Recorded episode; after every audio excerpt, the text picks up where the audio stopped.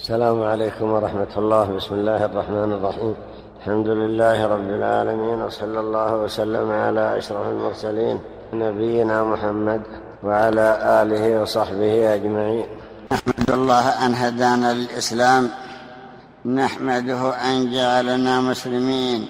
نحمده أن أقبل بقلوبنا إلى طاعته وإلى العمل بما يرضيه.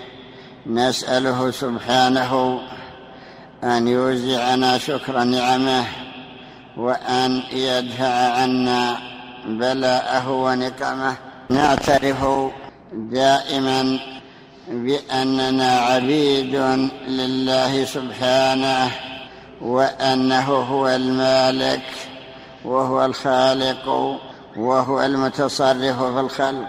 نعترف بأننا ملكه وتحت تصرفه وتقديره نعترف بأنه سبحانه مالك الملك ذو الجلال والإكرام ربنا ورب كل شيء وأنه لا يخفى عليه من عباده خافية يعلم خائنة الأعين وما تخفي الصدور.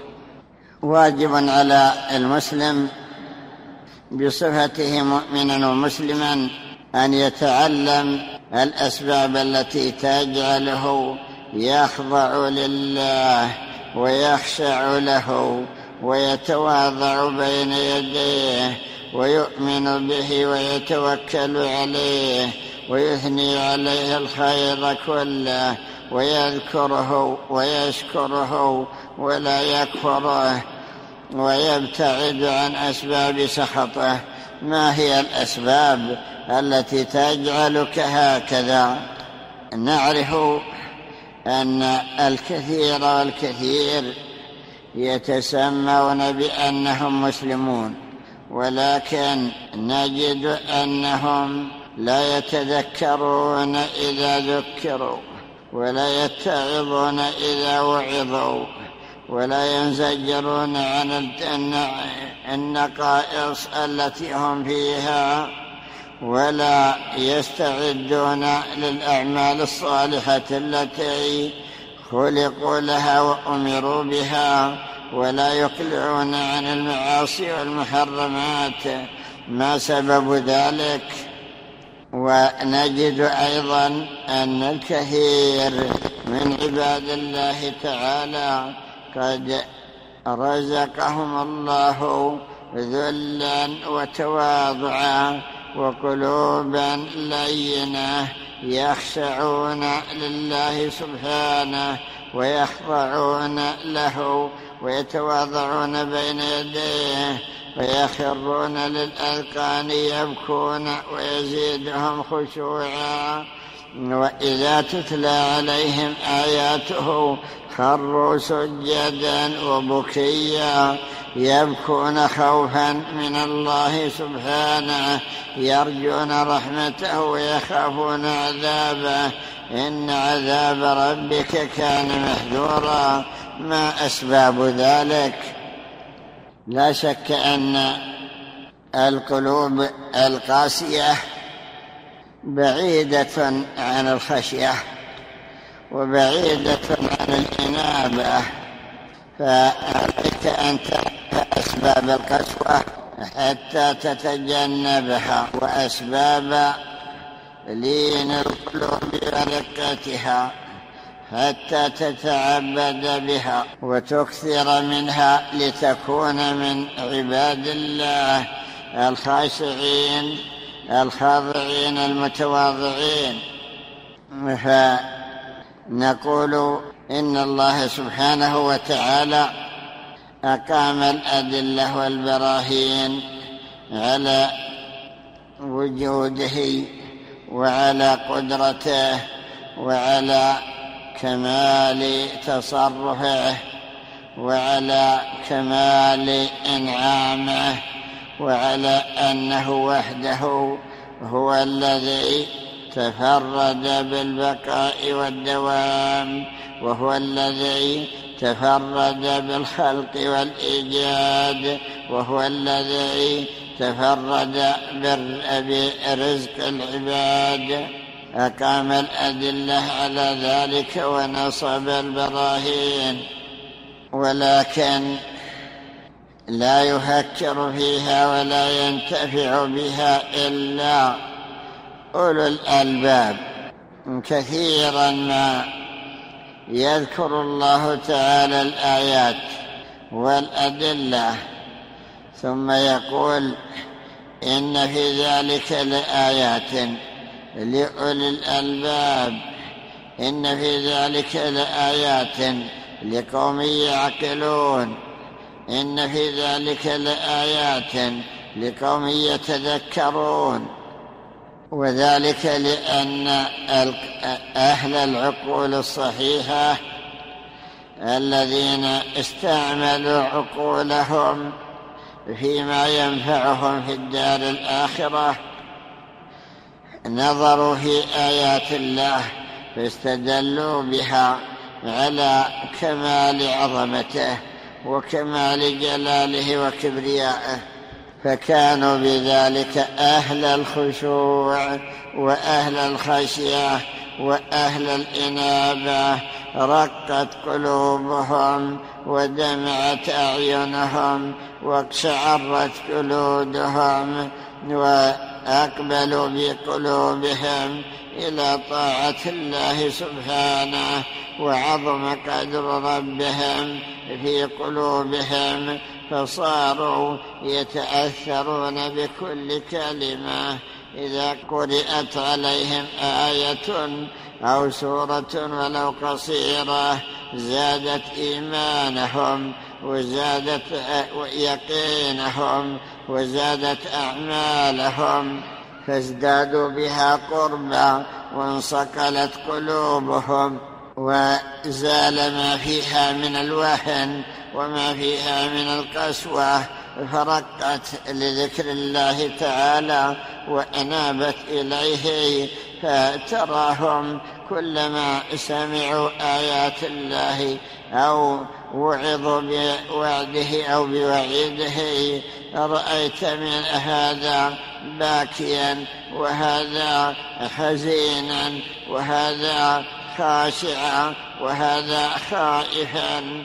لا شك أن ذلك لرقة في قلوبهم وأن ذلك لمعرفة رزقهم الله تعالى إياها.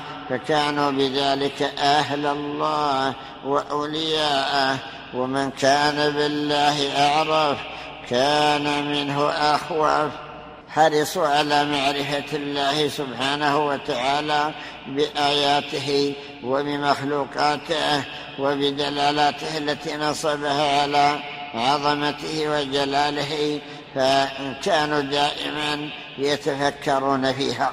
ورد في حديث في الصحيح عن عائشة أن النبي صلى الله عليه وسلم استيقظ مرة في آخر الليل أو في نصف الليل وجعل يبكي كثيرا وجعل يبكي حتى ركت له عائشة فقالت بأبي أنت وأمي أليس الله قد غفر لك ما تقدم من ذنبك وما تأخر؟ فأخبرها بأن الله تعالى أنزل عليه آيات من آخر سورة آل عمران. قول الله تعالى إن في خلق السماوات والأرض واختلاف الليل والنهار لآيات لأولي الألباب الذين يذكرون الله إلى آخر السورة فجعل يكررها ويرددها. في بعض الروايات أنه قال ويل لمن قرأها ولم يتفكر فيها هكذا ذكر ذلك ابن كثير في تفسير هذه الآيات. فقيل لبعض الرواة كيف يخرج الإنسان من هذا الويل؟ فقال أن يقرأهن وهو يعقلهن. أي كلما مررت بها وقرأتها أو سمعتها فأحضر قلبك ولبك وتأمل فيها وتعقلها. ولو لم يحصل لك ما حصل للنبي عليه الصلاة والسلام.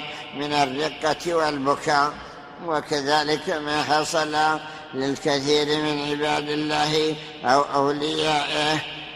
فعلى هذا أسباب رقة القلب. أولا تدبر كلام الله تعالى وتعقل معانيه.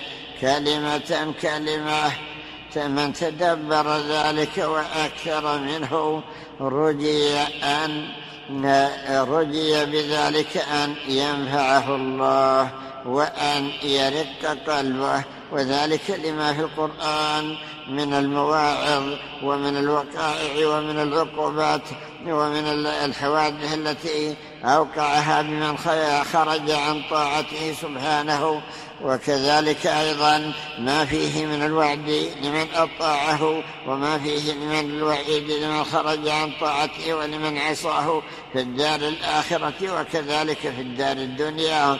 فمن تأمل القرآن تبين له طريق الحق والصواب.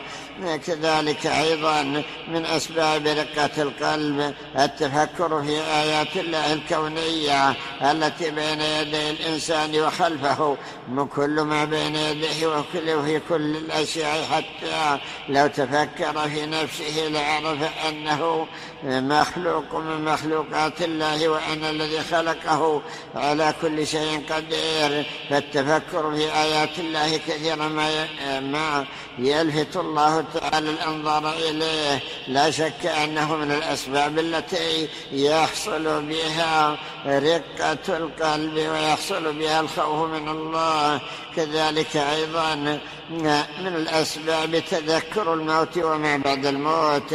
الإنسان العاقل دائما يتذكر نهايته يعرف أنه كما بدأ الله بدأه الله فسوف تنتهي حياته ولا يبقى على هذه الحياة أحد من البشر. يشاهد أن الكثير والكثير تنقضي أعمارهم فمنهم من يعمر قليلا ومنهم من يعمر كثيرا ولكن نهايتهم الفناء من هذه الحياة وعدم البقاء عليها. فإذا تفكر في ذلك رق قلبه إذا تفكر بأنه راحل من هذه الحياة رق قلبه واستعد لما بعد الموت. كذلك أيضا من الأسباب تذكر الآخرة وما أخبر الله تعالى فيها ما أخبر الله فيها من العذاب والثواب من الجنة والنار من الأهوال التي تكون في يوم القيامة والفزع الأكبر. إذا تفكر في ذلك أيضا صار سببا في رقة قلبه وصار سببا في دمع عينه وخوفه من الله تعالى وهكذا أيضا.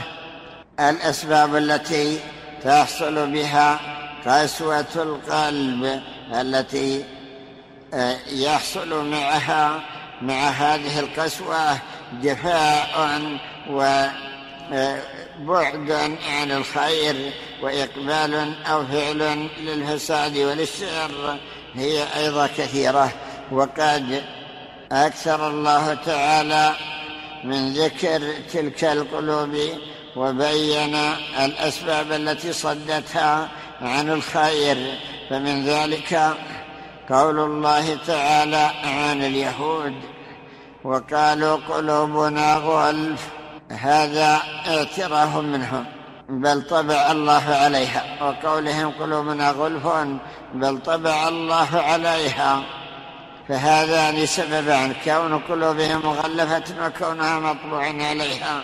لا شك أن لذلك أسباب وهو البعد عن الخير وعدم سماعه وعدم التفكر فيه وعدم الاهتمام به من أسباب الطبيعة على القلوب. يقول الله تعالى عن الكافرين قول الله تعالى وطبع على قلوبهم فهم لا يفقهون. وطبع على قلوبهم فهم لا يعقلون. طبع الله على قلوبهم. وكذلك الختم. في قوله تعالى ختم الله على قلوبهم وعلى سمعهم. الختم أيضا هو الطبع بمعنى أنه جعل عليها غشاوة فكانت تلك الغشاوة لا توصل إليها الحق لا يصل إليها شيء من مما ينفعها. لا تصل إليها المواعظ بل عليها هذه الأغطية التي غطتها وختم عليها. هذا أيضا من أسباب الذنوب وهو سبب في عدم الإنابة وعدم التقبل. وكذلك أيضا ذكر الله قسوة القلوب من اليهود في قوله ثم قست قلوبكم فهي كالحجارة أو أشد قسوة. ويقول الله تعالى ولا يكونوا كالذين أوتوا الكتاب من قبل فطال عليهم الأمد فقست قلوبهم لما أنهم طال عليهم الأمد أي عمروا مثلا وهم في لهوهم وسهوهم وتمادوا في شهواتهم وأعطوا نفوسهم ما تتمناه من من الملاهي وما أشبهها مما تميل إليه تلك النفوس الشريرة. كانت عاقبة ذلك أن صارت قلوبهم كالحجارة أو أشد قسوة. ومعنى ذلك أنها لا تلين لموعظة ولا تلين لذكر ولا ولا لنصيحة أو تخويف أو ترغيب أو ترهيب بل لا تتأثر بشيء من ذلك. قلوب خالية من التقوى فهي خراب بلقع ومن ذلك أيضا مرض القلوب. القلوب تمرض ومرضها أشد من مرض الأبدان. وذلك لأن الأبدان إذا مرضت أثرت فيها العلاجات والعقاقير ونحوها وأما القلوب إذا مرضت فإن مرضها لا يعالج بهذه العلاجات الحسية وإنما يعالج بالأدوية الرحمانية علاجها بالتذكير وبالوعظ وبالتخويف ونحوها. ذكروا أن القلوب تمرض مرضين مرض شهوة ومرض شبهة. فقول الله تعالى في قلوبهم مرض فزادهم الله مرضا.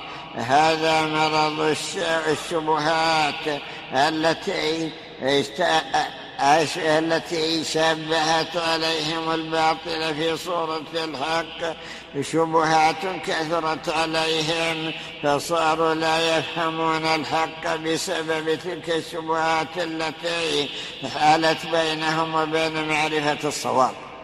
وما أكثر تلك الشبهات التي يشبهون بها الآن على ضعاف الإيمان.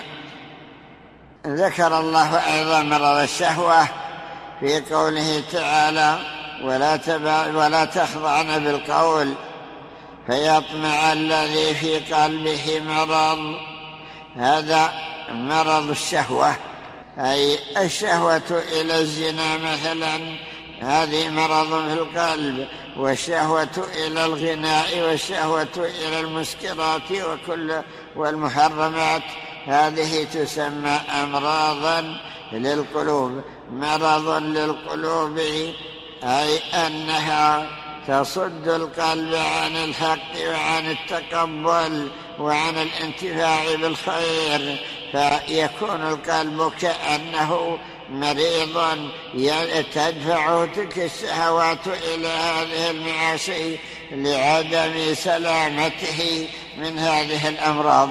علاج هذه الأمراض هو بالتوبة وبالأعمال الصالحة وبكثرة ذكر الله تعالى وبدعائه وبالتوبة الصادقة النصوح وما أشبه ذلك فإذا عولجت بذلك رجي أن تصحو وأن يزول عنها هذا الأثر وهذا المرض. كذلك مما ذكر الله تعالى من أمراض القلوب الران في قوله كلا بل ران على قلوبهم ما كانوا يكسبون والإقفال في قوله تعالى أم على قلوب أقفالها. ففي هذه الآيات بيان أمراض القلوب ما يصل إليها الران أو الإقفال أو القسوة أو الطبع أو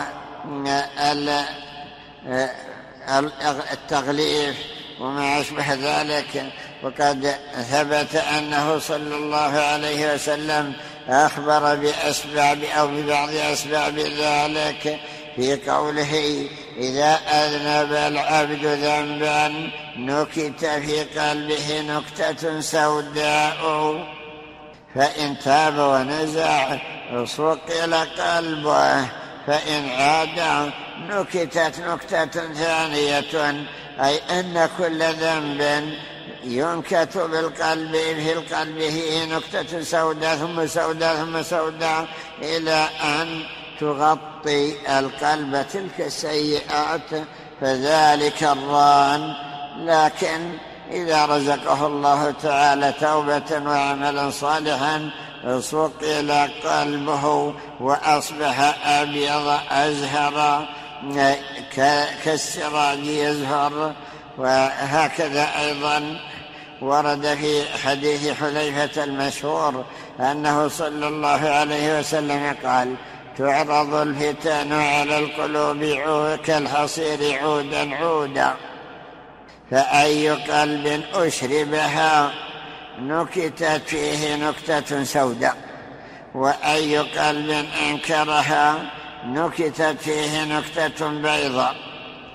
وهكذا أيضا أحاديث كثيرة تتعلق بأمراض القلوب ولسنا بصدد الكلام عليها. فنحن بحاجة إلى الأسباب التي يرق بها القلب ويخضع ويكون ذلك من الدوافع له إلى الأعمال الصالحة وإلى التوبة النصوح. قد ذكرنا أننا سوف نواصل القراءة في كتاب العظمة لأبي الشيخ الأصبحاني وذكر أنه تحت الطبع أنه قريبا سيخرج إن شاء الله. هذا الكتاب يتعلق بالأدلة على عظمة الله وجلاله وكبريائه وصفاته التي إذا تفكر فيها العبد عرف أنه سبحانه هو المستحق للعبادة. ومعلوم أيضا أنها أو أكثرها مأخوذ أو موجود في كلام الله سبحانه وتعالى مثل قوله تعالى الذي خلقكم والذين من قبلكم الذي جعل لكم الأرض فراشا والسماء بناء وأنزل من السماء ماء فأخرج به من الثمرات رزقا لكم. لما فسرها ابن كثير قال الخالق لهذه الأشياء هو المستحق للعبادة. وكذلك أيضا الآيات التي تدل على عظمة الله وعلى جلاله. مثل ما ختم به الشيخ محمد بن عبد الوهاب كتاب التوحيد. ختمه بباب قول الله تعالى وما قدر الله حق قدره والأرض جميعا قبضته يوم القيامة والسماوات مطويات بيمينه. ثم ذكر تحت هذه الآية أحاديث تدل على عظمة الله وتدل على صغار المخلوقات أمام عظمته ويعرف منها المسلم أن الذي هذه عظمته أهل أن يعبد ويعظم وأنه على كل شيء قدير وأنه لا يليق به أن يترك خلقه حملا لا ثواب ولا عقاب لا أمر ولا نهي وأن الذين يظنون هذا الظن لم يكن عندهم فكر ولا عقل ولأجل ذلك يكثر توبيخهم على هذا الظن. مثل قوله تعالى أيحسب الإنسان أن يترك سدى؟ ومثل قوله تعالى أفحسبتم أنما خلقناكم عبثا وأنكم إلينا لا ترجعون ونحو ذلك من الآيات. أي يتحقق أن هذا الكون لا بد أن يكون له من يدبره وأن هذا الخلق الذي خلقوا وأعطوا من هذه الحياة ما يتمتعون به. لا بد أنهم مأمورون ومنهيون ومكلفون حتى يستعدوا لما أمروا به ويفكروا فيما خلقوا له. ولا ينخدع بكثرة المنخدعين. وبكثرة المنحرفين الضالين فإن أولئك الذين جعلوا عقولهم منصرفة إلى شهواتهم أو إلى دنياهم الدنية وصار فيها تفكيرهم وصارت فيها أعمالهم لها يعملون ولها يفكرون ولها يكدحون ويصنعون أنهم لم ينتفعوا بعقولهم التي أعطاهم الله بل سلبها خير لهم. المسلوب عقلا الذي ليس له عقل لا حساب عليه. وأما هؤلاء فإنهم يعذبون حيث أنهم لم ينتفعوا بما أعطاهم الله تعالى من هذا التفكير ومن هذه الأبصار والإسماع والعقول ونحوها. والأدلة على ذلك كثيرة. ونحب أن نبدأ في القراءة في هذا الكتاب ثم نواصل ذلك إن شاء الله. الحمد لله رب العالمين والصلاة والسلام على أشرف المرسلين نبينا محمد وعلى آله وصحبه أجمعين. قال المؤلف رحمه الله تعالى باب الأمر بالتفكر في آيات الله عز وجل وقدرته وملكه وسلطانه وعظمته ووحدانيته. قلت رضي الله عنك أخبرك الشيخ الزكي ابو الرجاء إسماعيل بن أحمد بن محمد الحداد قال أخبرنا أبو القاسم عبد العزيز بن أحمد بن عبد الله بن أحمد بن محمد بن محمد بن فادويه الأصبهاني قال أخبرنا أبو محمد عبد الله بن محمد بن جعفر بن حيان قال قال حدثنا محمد بن يحيى المروزي أنبانا بشر بن الوليد الكندي أنبانا علي بن ثابت الجزري عن الوازع بن نافع عن سالم بن عبد الله بن عمر عن أبيه قال قال رسول الله صلى الله عليه وسلم تفكروا في آلاء الله ولا تفكروا في الله. قال حدثنا محمد بن يحيى المروزي أنبانا عاصم بن علي أنبانا أبي عن عطاء بن السائب عن سعيد بن جبير عن ابن عباس رضي الله عنهما قال تفكروا في كل شيء ولا تفكروا في الله فإن بين السماء السابعة إلى كرسيه سبعة آلاف سنة نور وهو فوق ذلك تبارك وتعالى. قال حدثنا الوليد بن عبان قال حدثنا أحمد بن مهدي قال أنبانا عاصم بن علي أنبانا أبي عن عطاء بن السائب عن سعيد بن جبير عن ابن عباس رضي الله عنهما عن النبي صلى الله عليه وسلم مثله. قال حدثنا محمد بن سعيد العسان قال حدثنا أبو سليمان السغدي بعجمة غين قال أنبانا عبد العزيز بن موسى أبو روح أنبانا سيف ابن أخت سفيان عن الأعمش عن مجاهد عن أبي ذر رضي الله عنه قال قال رسول الله صلى الله عليه وسلم تفكروا في خلق الله ولا تفكروا في الله فتهلكوا. قال حدثنا محمد بن أبي يعلى. قال أخبرنا إسحاق بن إبراهيم أنبأنا سعد بن الصلت أنبانا الأعمش عن عمرو بن مرة عن رجل حدثه عن ابن عباس رضي الله عنهما قال مر النبي صلى الله عليه وسلم على قوم يتفكرون في الله فقال تفكروا في الخلق ولا تفكروا في الخالق فإنكم لا تقدرون قدره. قال حدثنا عبد الله بن سليمان بن الأشعث قال أنبانا موسى بن حزام عن عبد العزيز بن خالد عن سفيان في قوله عز وجل وأن إلى ربك المنتهى. قال لا فكرة في الرب عز وجل قال حدثنا إسحاق بن إبراهيم الأنماطي قال أخبرنا أحمد بن أبي الحواري قال أنبانا مروان بن محمد عن عاطف بن خالد المخزومي عن صالح بن محمد الذي عن سعيد بن المسيب رضي الله عنه قال عبادة قال قال عبادة قال قال عبادة الله عز وجل ليس بالصوم والصلاة ولكن بالتفقه في دين في دينه والتفكر في أمره قال حدثنا إسحاق قال أخبرنا أحمد بن أبي بن أبي الحواري قال أنبأنا يونس يونس الحذاء عن حمزة النسابوري قال إن قال إن صاحب الدين تفكر فعلته السكينة وسكن فتواضع ورضي فلم يهتم وخلى الدنيا فنجا من الشر وتفرد فكفي الأحزان وترك الشهوات فصار حرا. وترك الحسد فظهرت له المحبة وسخت نفسه عن كل فان فاستكمل العقل قال حدثنا أحمد بن هارون البرذعي.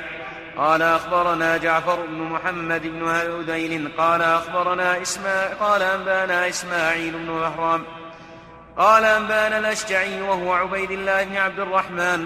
عن سفيان الثوري في قوله عز وجل وأن إلى ربك المنتهى. قال الفكرة في الله عز وجل. قال حدثنا عبد الرحمن بن حسن قال أخبرنا رجاء بن الجارودي ابن الجارود البغدادي زكريا بن عدي عن عمرو العنقزي عن أسباط عن أسباط بن نصر عن السدي. سأصرف عن آياتي الذين يتكبرون في الأرض بغير الحق أي عن عن أن يتفكروا فيها.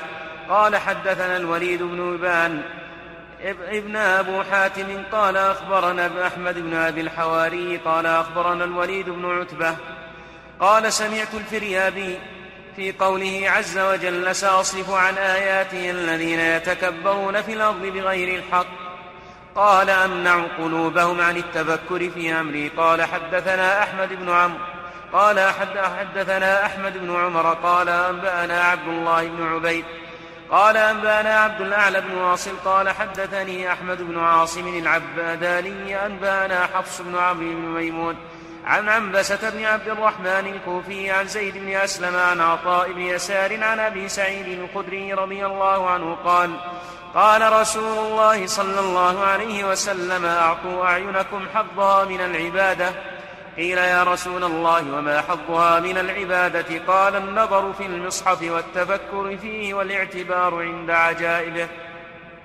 قال أخبرنا أبو يعلى الموصلي قال أخبر أنبانا عبد الصمد قال سمعت الفضيل يقول قال الحسن التفكر مرآة تريك حسناتك وسيئاتك.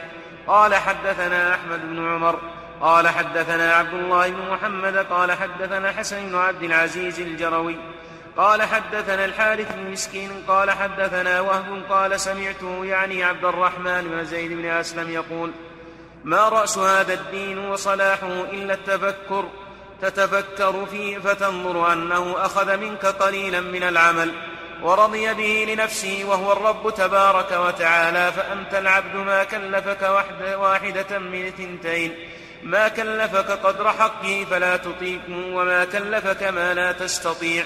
فقال اعمل, فقال اعمل على قدر حقه فأعطاك الثواب على قدر كرمه وتوسعه. وقبل منك العمل على ضعف بني آدم. قال حدثنا إسحاق بن إبراهيم بن أبي حسان. قال حدثنا أحمد بن أبي الحواري. قال, قال, قال قلت لأبي صفوان أيما أحب إليك؟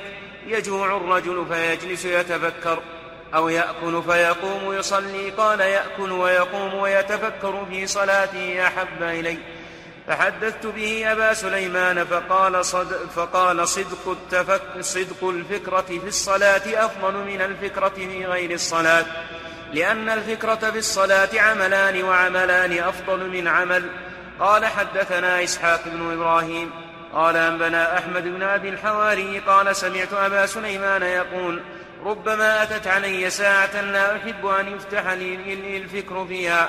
قال أحمد معنى هذا إذا تفكر ظهر منه ما لا يحب أن يظهر منه بين الناس. قال أخبرنا محمد بن الحسن بن علي بن بحر. قال حدثنا محمد بن عبد الأعلى قال حدثنا محمد بن ثور عن معمر عن قتادة في قوله عز وجل وفي الأرض آيات للموقنين. يقول, يقول معتبر لمن اعتبر. وفي أنفسكم يقول وفي خلقه أيضا إذا فكر فيه معتبر. قال حدثنا عبد الرحمن بن داود. قال حدثنا عبيد بن محمد. حدثنا أبو الجماهير عن سعيد عن قتادة وعن قوله. وفي أنفسكم أفلا تبصرون. قال من تفكر في نفسه عرف إنما, إنما لينت مفاصله للعبادة. قال حدثنا عمر بن بحر قال حدثنا أحمد بن أبي الحواري قال حدثنا القرقساني قال أتي يوسف بن أسباط بباكورة تمرة فقلبها ثم وضعها بين يديه وقال إن الدنيا لم تخلق لتنظر إليها وإنما خلقت لتنظر بها إلى الآخرة. قال حدثنا الوليد بن إبان قال حدثنا قال حدثني محمد بن عمار قال حدثنا إسحاق بن سليمان قال حدثنا معاوية بن يحيى عن يونس بن ميسرة رضي الله عنه قال خرج رسول الله صلى الله عليه وسلم على أصحابه وهم يذكرون عظمة الله عز وجل فقال ما كنتم تذكرون؟ قالوا كنا نتفكر في عظمة الله عز وجل. وقال رسول الله صلى الله عليه وسلم ألا حق في, في الله فلا تفكروا ثلاثا ألا فتفكروا في عظم ما خلق الله ثلاثا. قال حدثنا يوسف بن يعقوب النسابوري قال حدثنا أحمد بن عثمان الجوزاء ابن ابن عثمان أبو الجوزاء قال حدثنا عبد الصمد بن عبد الوارث قال حدثنا عبد الجليل بن عطية القيسي قال حدثنا شهر بن حوشب عن عبد الله بن سلام رضي الله عنه قال خرج رسول الله صلى الله عليه وسلم على ناس من أصحابه وهم يتفكرون في خلق الله عز وجل. قال صلى الله عليه وسلم فيما تتفكرون؟ قالوا نتفكر في خلق الله تبارك وتعالى. قال فلا تفكروا في الله ولكن تفكروا فيما خلق الله فإنه خلق خلقا قدماه في الأرض السابعة السفلى. ورأسه قد جاوز السماء العليا. ما بين قدميه إلى منكبيه مسيرة ثلاثة ثلاثمائة عام. ثلاثمائة عام وما بين كتفيه إلى أخمص قدميه مسيرة ثلاثمائة عام. فالخالق أعلم من المخلوق سبحان الله العظيم. سمعنا هذه الأدلة في الأمر بالتفكر في آيات الله. وفي مخلوقات الله. التفكر فيها أي تأملها وتعقل ما فيها من الحكم وما فيها من المصالح وتعقل إحكامها وعظمتها وسعتها وما أشبه ذلك. فان في التفكر فيها ما يكسب العبد قوة إيمان ويزيده عملا يضاعف جهده في العمل الصالح لمن خلق هذه المخلوقات وأوجدها على هذه الكيفيات. فيعرف بذلك أنه ما خلق شيئا عبثا ويعرف أن هذه لم توجد نفسها بل الذي أوجدها هو القادر على كل شيء. كثر الذين ينكرون الخالق سبحانه ويسندون الأمور إلى الطبائع وإلى العادات. في هذا العصر قد كثر وتمكن أمثال هؤلاء ممن يسلكون طريق الدهريين والشيوعيين. وكذلك الذين يقتصرون على أمورهم المعيشية وشهواتهم البهيمية ولا يتفكرون ولا ينظرون فيما خلقوا له ولا فيما أمروا به. ويعتقدون أن أنهم ما خلقوا إلا لأجل أن يأكلوا ويشربوا ويتناولوا. هذه المشتهيات والملذات الدنيوية ولا يفكرون في أمر وراء ذلك ولا يفكرون فيما بين أيديهم وفيما خلفهم. ولا شك أن هؤلاء أقرب شبها بالبهائم.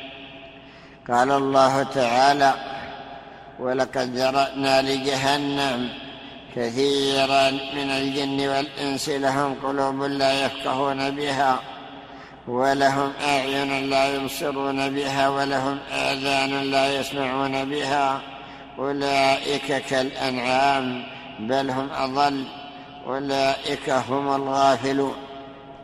معلوم أن الله تعالى أعطاهم أسماعا وأبصارا وألسنة وأفئدة ولكن لما لم ينتفعوا بها كانوا كأنهم محرومون منها أي من نفعها. ويقول تعالى في آية أخرى وجعلنا ولقد مكناهم في ماء مكناكم فيه وجعلنا لهم سمعا وأبصارا وأفئدة. فما أغنى عنهم سمعهم ولا أبصارهم ولا أفئدتهم من شيء إذ كانوا يجحدون بآيات الله. لما انجحدوا بآيات الله ما نفعتهم هذه الحواس التي أعطاهم الله وفضلهم بها على غيرهم وجعلهم يعقلون ويفهمون.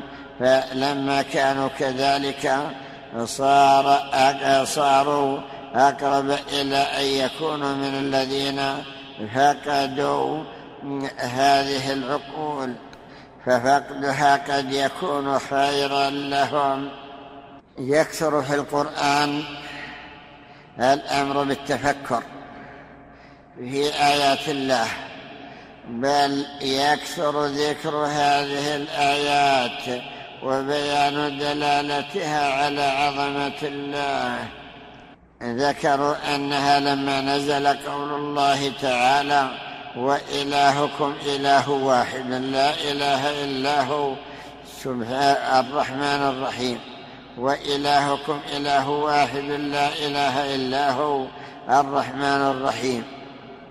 قال المشركون ما الدليل على أنه إله واحد؟ جعل الآلهة إلها واحدا نزلت بعدها الآية التي فيها التفكر وفيها آيات الله. إن في خلق السماوات والأرض واختلاف الليل والنهار. وما أنزل الله من السماء من رزق فأحيا من ماء فأحيا به الأرض بعد موتها. وتصريف الرياح والسحاب المسخر بين السماء والأرض. ذكر الله هذه الآيات. إن في خلق السماوات والأرض واختلاف الليل والنهار والفلك التي تجري في البحر بما ينفع الناس وما أنزل الله من السماء من ماء فأحيا به الأرض بعد موتها وتصريف الرياح والسحاب المسخر. أي سبع آيات. تكفي واحدة منها. للدلالة على أن الذي خلقها هو الإله الحق. وكذلك أيضا كثيرا ما يذكر الله تعالى هذه الآيات ويأمر أو يخبر بأنها آيات. ففي سورة الروم يقول الله تعالى ومن آياته أن خلقكم من تراب ثم إذا أنتم بشر تنتشرون أي من الأدلة التي نصبها على نفسه دالة على عظمته. ومن آياته أن خلق لكم من أنفسكم أزواجا لتسكنوا إليها وجعل بينكم مودة ورحمة. إن في ذلك لآيات لقوم يتفكرون. ومن آياته خلق السماوات والأرض واختلاف ألسنتكم وألوانكم. إن في ذلك لآيات لقوم يسمعون. ومن آياته منامكم بالليل والنهار. ومن آياته أن تقوم السماء والأرض بأمره. أي من الأدلة التي يستدل بها على عظمته. ومن آياته أن يرسل الرياح مبشرات. يعني أن هذه من الدلالات التي يستدل بها على عظمته سبحانه. وكذلك لما ذكر ما يذكر بعظمته في السورة التي بعدها قال خلق السماوات بغير عمد ترونها وألقى في الأرض رواسي أن تميد بكم وبث فيها من كل دابة وأنزلنا من السماء ماء فأنبتنا فيها من كل زوج كريم. ذكر هذه الأدلة ثم قال هذا خلق الله فأروني ماذا خلق الذين من دونه؟ هل خلقوا شيئا من ذلك؟ ليس لهم خلق بل هم مخلوقون.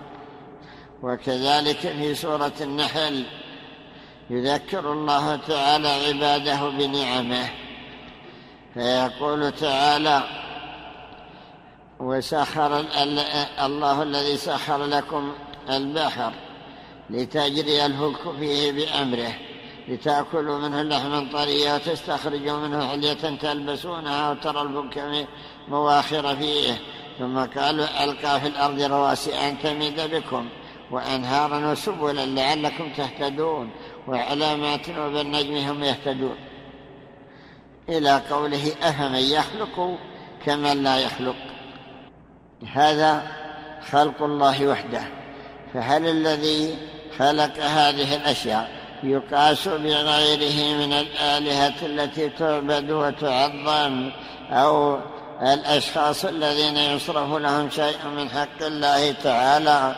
أفمن يخلق كمن لا يخلق أفلا تذكرون؟ وكذلك أيضا كثيرا ما يأمر الله بالتفكر فيما بين اليدي أيدينا وفيما خلفنا. مثل قول الله تعالى أفلم يسيروا في الأرض فينظروا كيف كان عاقبة الذين من قبلهم. يعني أنهم لو ساروا في الأرض وتأملوا وتفكروا لعرفوا عاقبة الأمم السابقة وكيف كانت نهايتهم. وكذلك قول الله تعالى أفلم ينظروا إلى السماء فوقهم؟ كيف بنيناها وزيناها وما لها من فروج؟ والأرض مددناها وألقينا فيها رواسي وأنبتنا فيها من كل زوج بهيج. يذكر الله عباده بمثل هذه الآيات التي خلقها والتي انفرد بخلقها وإيجادها. وهكذا أيضا بعض الآيات التي سمعنا في هذه الآثار ومنها قول الله تعالى وفي الأرض آيات للموقنين وفي أنفسكم أفلا تبصرون.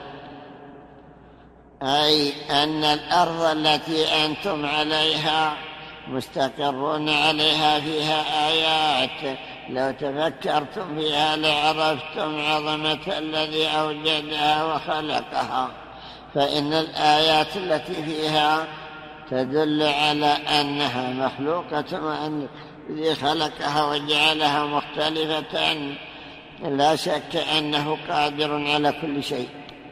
فتجدون مثلا بقعة من الأرض مستوية ليس فيها مرتفع ولا منخفض ثم تسير قليلا فتجد كثبا رملية.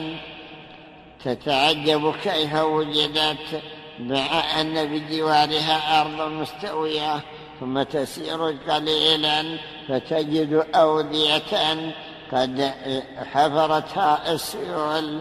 وتمر معها مرارا ثم تسير قليلا فتجد أرضا صخرية حجرية مملوءة بالحجارة منبثة عليها ثم تسير قليلا فتجد أرضا جبلية فيها جبال متوسطة أو جبال شاهقة وتتعجب كيف كانت هذه الجبال في هذا الموضع وبجوارها تلك الأرض الأخرى التي هي خالية صحراء ليس فيها جبال أو نحو ذلك من الأدلة. كذلك أيضا النباتات التي ينبتها الله على هذه الأرض. فإنها عجائب من خلق الله تعالى فتجد هذه الأرض تنبت نباتا والأرض الأخرى تنبت نباتا آخر لا تنبته الأرض وكذلك الأرض الثالثة والرابعة تختلف البقاع وتجد أن بعض البقاع ليس فيها نبات أصلا. ففي هذه الآثار الأمر بالتفكر في آيات الله وفي مخلوقاته وترك التفكر في ذاته. يعني لا تتفكر في كيفية ذاته ولا في كيفية صفاته وذلك لأنه لا تدركه العقول.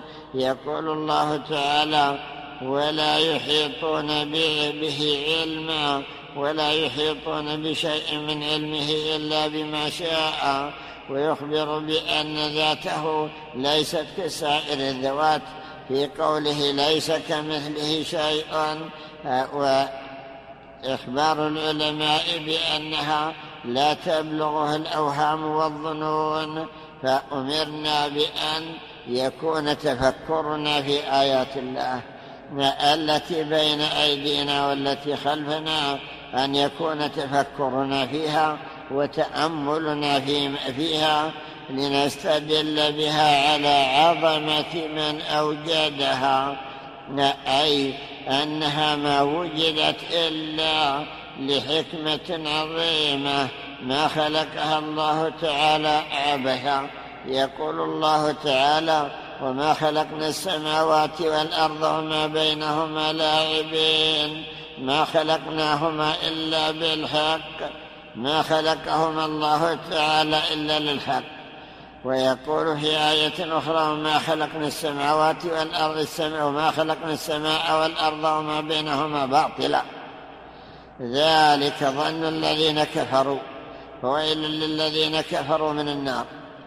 فإذا على الإنسان أن يفكر في هذه الآيات ويتأمل في عظمتها وفيما فيها من هذه الأدلة حتى يكتسب بذلك علما يقينا بأن الذي خلقها هو رب العالمين وهو خالق الخلق وهو على كل شيء قدير. ثم يشتغل بعد ذلك بتعظيمه وبعبادته وحده وينصرف عن تعظيم أية مخلوق فلا ينصرف فلا يصرف شيئا من التعظيم لأية مخلوق وبذلك يصير حقا من الذين انتفعوا في حياتهم بما بين أيديهم وبما خلفهم. وأما الذي لا, يست... لا يتفكر في هذا الكون ولا فيما في ذلك بل يكون همه شهوته وما تميل إليه نفسه فإن مثل هذا لا ينتفع بالنظر ولا بالتفكير. وأما الذين جعلوا تفكيرهم في ما تدل عليه أو ما تمليه عليه نفوسهم من أن هذه الأمور هذه المخلوقات وجد أوجدت نفسها أو أوجدتها الطبائع أنها طبيعة أثرت في هذا الكون بالطبع فإن مثل هؤلاء أيضا قد انتكست فطرهم ولذلك يرون أن الطبائع هي التي تؤثر في, في هذه الأشياء. يرى الطبيعة في الأشياء مؤثرة. أين الطبيعة يا مخذول إذ وجدوا من الذي طبع هذه الطبيعة ومن الذي أوجدها ومن الذي خلقها؟ لا شك أن الله تعالى أجرى العادة في أمور عادية جعل لها سببا ولها تأثيرا ولكن الله تعالى هو المسبب هو خالق السبب وخالق الأسباب كلها. فإذا أيقن العبد بذلك صار من الذين أيقنوا بأن الله خالق كل شيء وأن ما سواه مخلوق لا يملك لنفسه نفعا ولا ضرا. خروج الإنسان بعيدا عن صخب المدينة بنية التفكر هل يصبح هذا العمل عبادة؟ لا شك أن التفكر لا يحتاج إلى خروج وإن كان في الآيات بعضها خروج فلم يسيروا في الأرض فتكون لهم قلوب يعقلون بها من أراد أن يتفكر تفكر وهو جالس حتى ولو كان أعمى يتفكر فيما يسمعه وفيما يعرفه وفيما يلمسه يجد ما يتفكر فيه حتى ولو في نفسه أفلم يتفكروا في أنفسهم وفي أنفسكم فلا تبصروا؟ من تفكر في نفسه عرف ما فيها من الآيات لكن إذا خرج وقصد بذلك أن ينظر في الأرض وما فيها من الاختلاف وكذلك ما فيها من الحيوانات وما بث الله تعالى فيها من الدواب. فكلما وقع نظره على شيء تأمل فيه وتفكر فلعله بذلك يثاب ويكون هذا عبادة. والله أعلم.